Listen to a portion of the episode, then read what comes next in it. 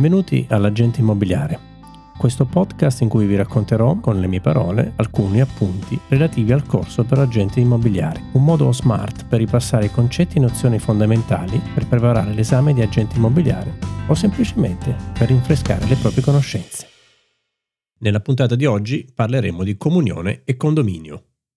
Allora io partirei subito con la differenza tra comunione e condominio dicendo che la comunione si ha quando c'è un diritto di proprietà o altro diritto reale di godimento a che eh, spetta congiuntamente ed in modo indiviso a più soggetti, mentre il condominio eh, si ha quando il diritto di proprietà è esclusivo su alcune parti del fabbricato, mentre di fatto poi c'è una comunione forzosa per quanto riguarda le parti comuni del fabbricato. Altra differenza o sinonimi usati da chiarire sono eh, è la differenza tra comunione e comproprietà. Comunione sia quando la contitolarità ricade su un diritto reale, comproprietà invece sia quando la contitolarità ricade sul diritto di proprietà. Parlando quindi della comunione, dobbiamo riferirci agli articoli 1100 e successivi del Codice civile la comunione si presume, le quote dei partecipanti si presumono eh, identiche e uguali all'interno della comunione, ciascuno dei comunisti o dei comproprietari eh, esercita quindi il proprio diritto non su una, perci- una, specifica parte del bene oggetto di comunione, ma sulla sua totalità, trattandosi di una proprietà indivisa, naturalmente ciascuno nei limiti della propria quota.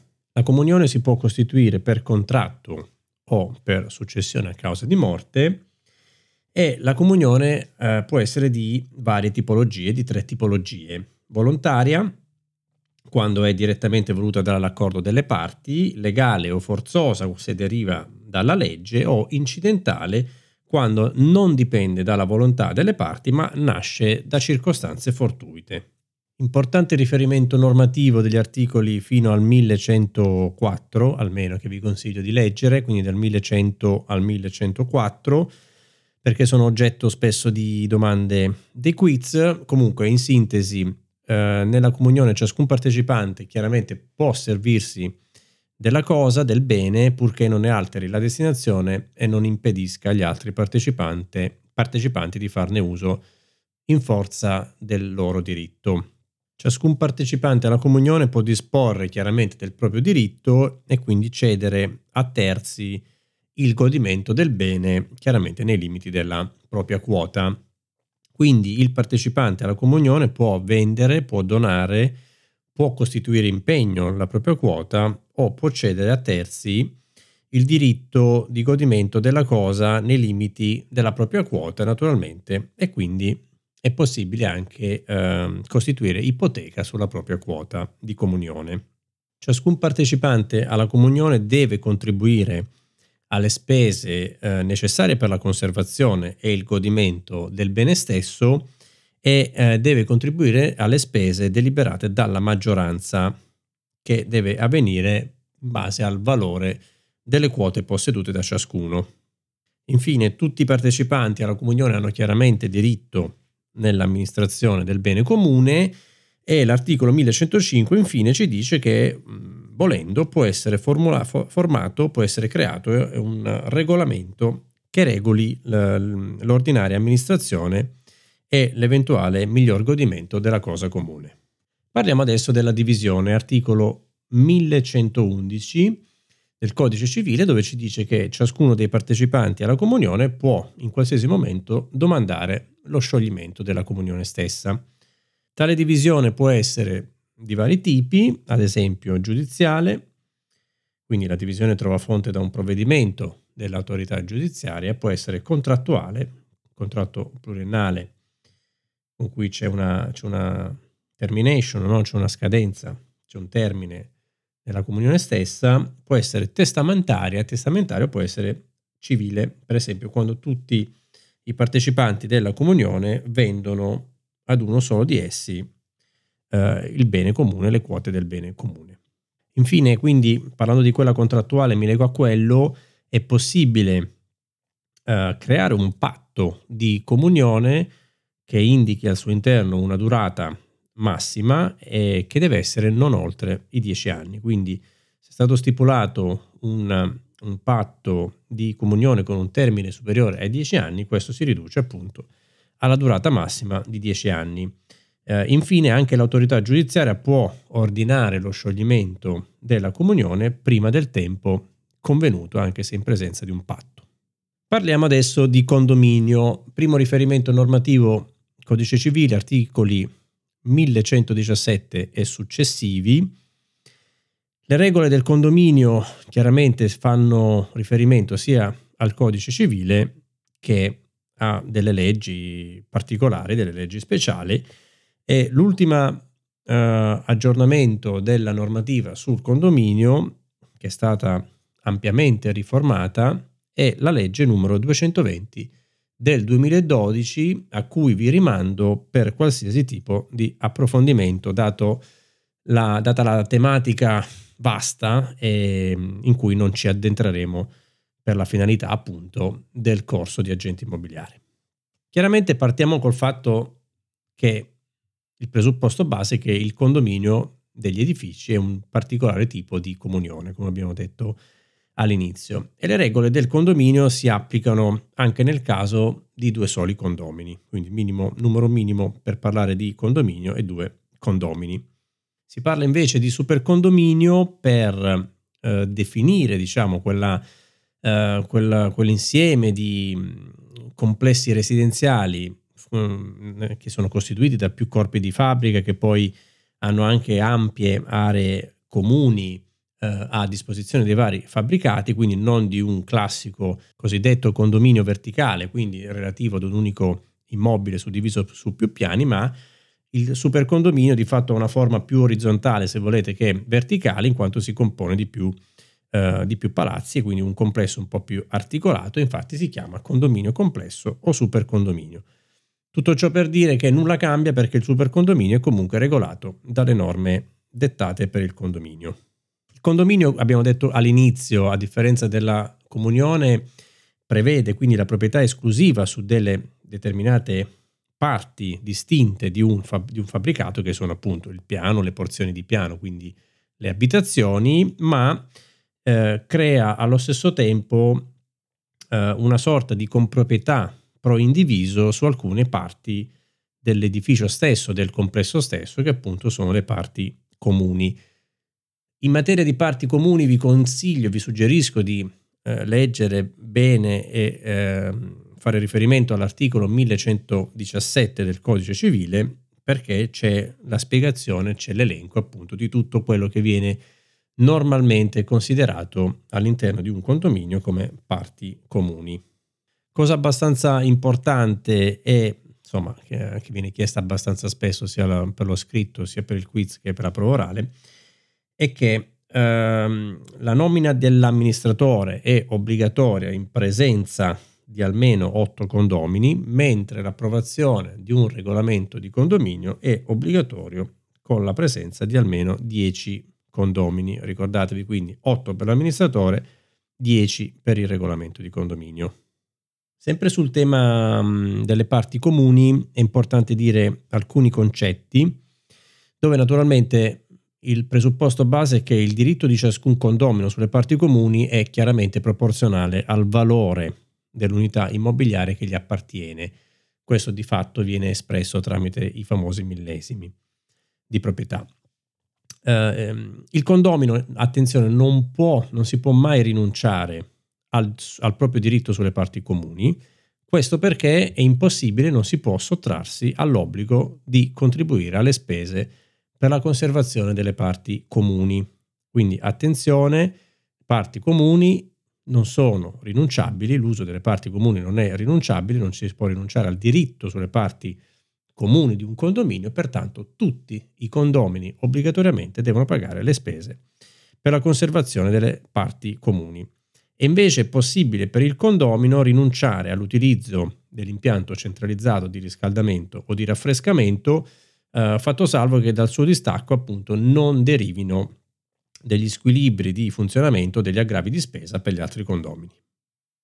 Altro concetto importante è il tema delle metodologie di ripartizione delle spese. Qui vi consiglio la lettura dell'articolo 1123 del Codice Civile. Vi dico che in sintesi ci sono tre metodologie per la ripartizione delle spese. Sono la prima, eh, in base naturalmente proporzionale e rispetto al valore appunto delle singole eh, porzioni, dove l'articolo dice le spese necessarie per la conservazione e per il godimento delle parti comuni dell'edificio, per la prestazione dei servizi nell'interesse comune e per le innovazioni deliberate dalla maggioranza, sono sostenute dai condomini in misura proporzionale al valore della proprietà di ciascuno. Questo direi l'articolo lo dice in modo abbastanza chiaro.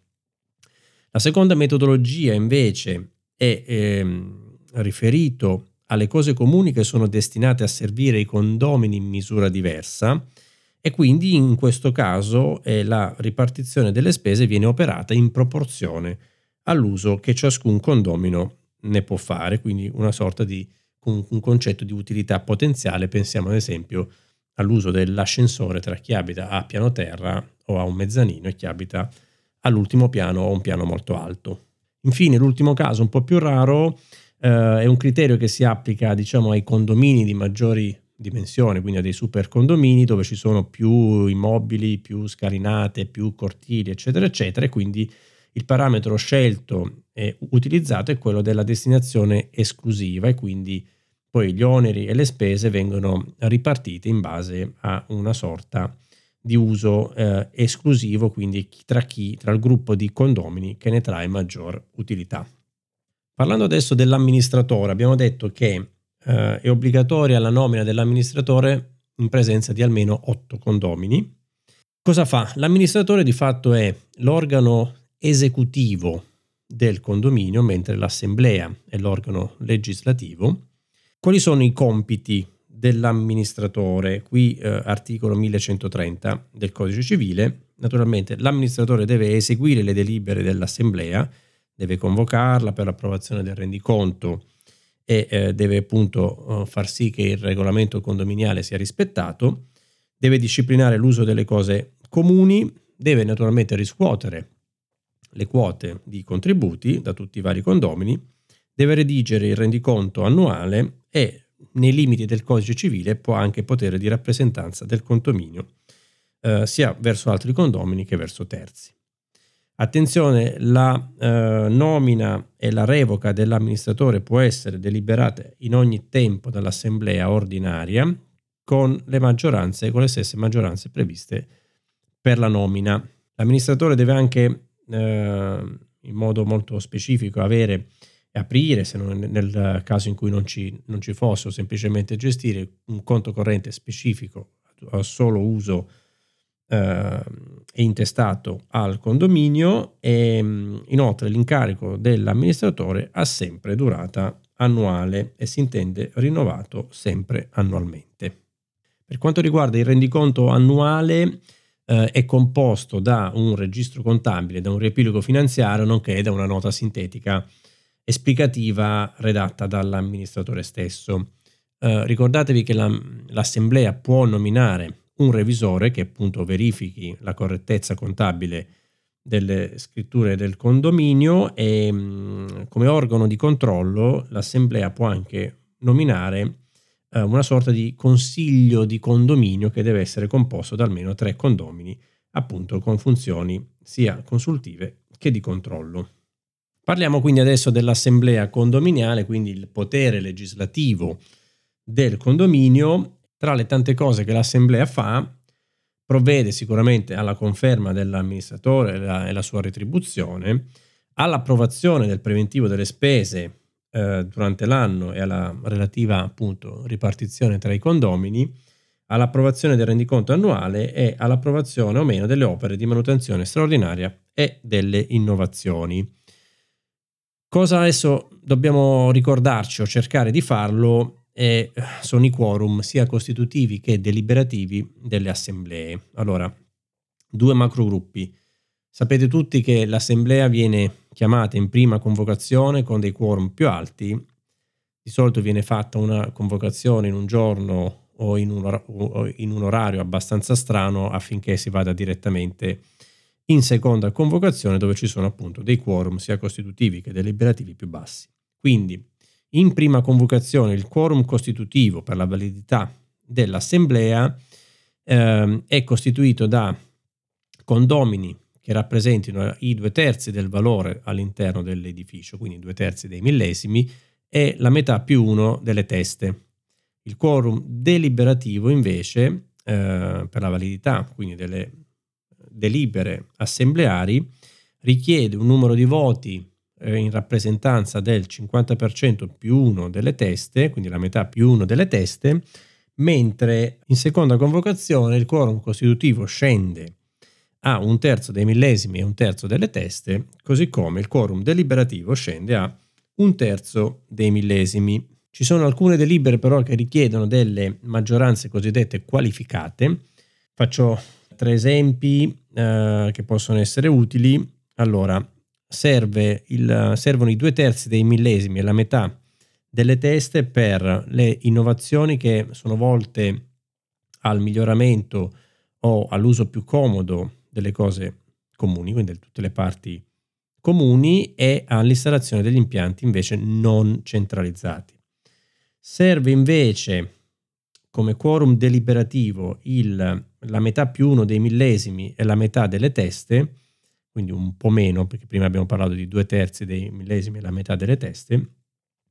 Con la metà più uno dei millesimi e la metà delle teste invece eh, si ha questa maggioranza qualificata nel caso in cui si debba deliberare su nomina e revoca dell'amministratore, abbiamo detto prima, quindi per nominare o revocare un amministratore in assemblea ordinaria in qualsiasi momento serve la metà più uno dei millesimi più la metà delle teste, così come per riparazioni straordinarie di notevole entità, eh, per la tutela delle, delle destinazioni d'uso delle parti comuni, per le innovazioni, per l'abbattimento di barriere architettoniche, attenzione ricordiamocelo, per il contenimento delle spese energetiche e per la produzione di energia rinnovabile, pannelli fotovoltaici, che questo abbastanza importante, eh, così come per la realizzazione di parcheggi, per l'installazione di impianti centralizzati e per l'installazione di impianti di videosorveglianza. Per tutte queste delibere è richiesta una maggioranza qualificata di metà più uno dei millesimi e metà delle teste. Le delibere assembleari possono essere impugnate dai condomini assenti o dissenzienti entro 30 giorni, quindi 30 giorni da, se sono un condomino assente, 30 giorni dal momento in cui ricevo il verbale oppure 30 giorni dalla data dell'assemblea in caso eh, sia stato presente all'assemblea stessa. Parlando invece del regolamento, abbiamo detto prima che serve ed è obbligatorio avere un regolamento condominiale con un numero superiore a 10 condomini. Ci sono due tipologie di regolamento, ehm, quello di tipo contrattuale e quello di tipo assembleare. Diciamo che quasi tutti i regolamenti di condominio sono di tipo contrattuale in quanto predisposti direttamente dal costruttore, quindi allegati anche in fase di rogito quando viene acquistato l'immobile, quando viene acquistata la casa, e, ehm, mentre quelle assembleari, molto più rari, sono direttamente redatti e approvati dall'assemblea del condominio. Attenzione anche qui domanda molto spesso che troverete all'interno dei quiz. Ehm, per modificare un regolamento condominiale di tipo contrattuale verrà richiesta l'unanimità dei condomini, quindi mille millesimi per poter modificare un regolamento contrattuale. Infine, per quanto riguarda le famose tabelle millesimali, si possono definire come un negozio giuridico di tipo contrattuale approvato e modificato all'unanimità da tutti i condomini ed avente ad oggetto la regolamentazione del diritto di comproprietà singole, eh, dei singoli sulle parti comuni. Quindi la funzione essenziale dei famosi millesimi è quella di determinare il valore delle singole unità immobiliari e quindi il valore delle singole quote di comproprietà sulle parti comuni dell'edificio, quindi questo naturalmente ai fini della ripartizione delle spese. L'articolo 1136 del Codice Civile regola appunto le maggioranze, viene spesso citato all'interno dei quiz e vi consiglio quindi di leggerlo. Attenzione, i millesimi possono essere di proprietà e di uso e i millesimi di proprietà sono quelli legati appunto alla, alla dimensione dell'appartamento di proprietà, quelli di uso invece sono, fanno riferimento alla superficie calpestabile eh, modificata e ag- aggiustata con dei coefficienti che tengono in considerazione diversi parametri, eh, tra cui per esempio l'altezza di piano, l'esposizione, eccetera. E i millesimi quindi di uso vengono soprattutto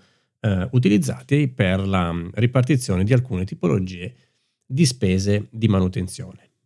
Quali sono quindi questi coefficienti che vengono usati per il calcolo della cosiddetta superficie virtuale, no? quindi dei millesimi poi di, di uso? Sono la destinazione del vano, l'orientamento, il prospetto, la luminosità, il piano e la funzionalità dell'alloggio. Quindi eh, maggiore è il valore del bene, più alto sarà questo coefficiente. I coefficienti si moltiplicano fra loro, fra loro e verranno poi moltiplicati per la eh, dimensione, quindi per i metri quadri del, del, vano stesso a cui si fa il riferimento e quindi avremo poi la uh, superficie virtuale del vano che potrà essere maggiore o minore rispetto a quella uh, calpestabile, diciamo, del vano stesso. Fatto ciò, vengono sommate tutte le superfici virtuali presenti e calcolate quindi all'interno del palazzo e vengono rapportate a 1000, quindi la somma di tutte le superfici virtuali sarà uguale a 1000 e quindi verranno poi proporzionalmente calcolate le quote di millesimi di ciascuna unità. Spero che anche questa puntata sia stata utile e per quanto possibile piacevole e se ne avrai voglia ti aspetto qui sul canale per i prossimi episodi, per i prossimi argomenti trattati. Ciao, a presto!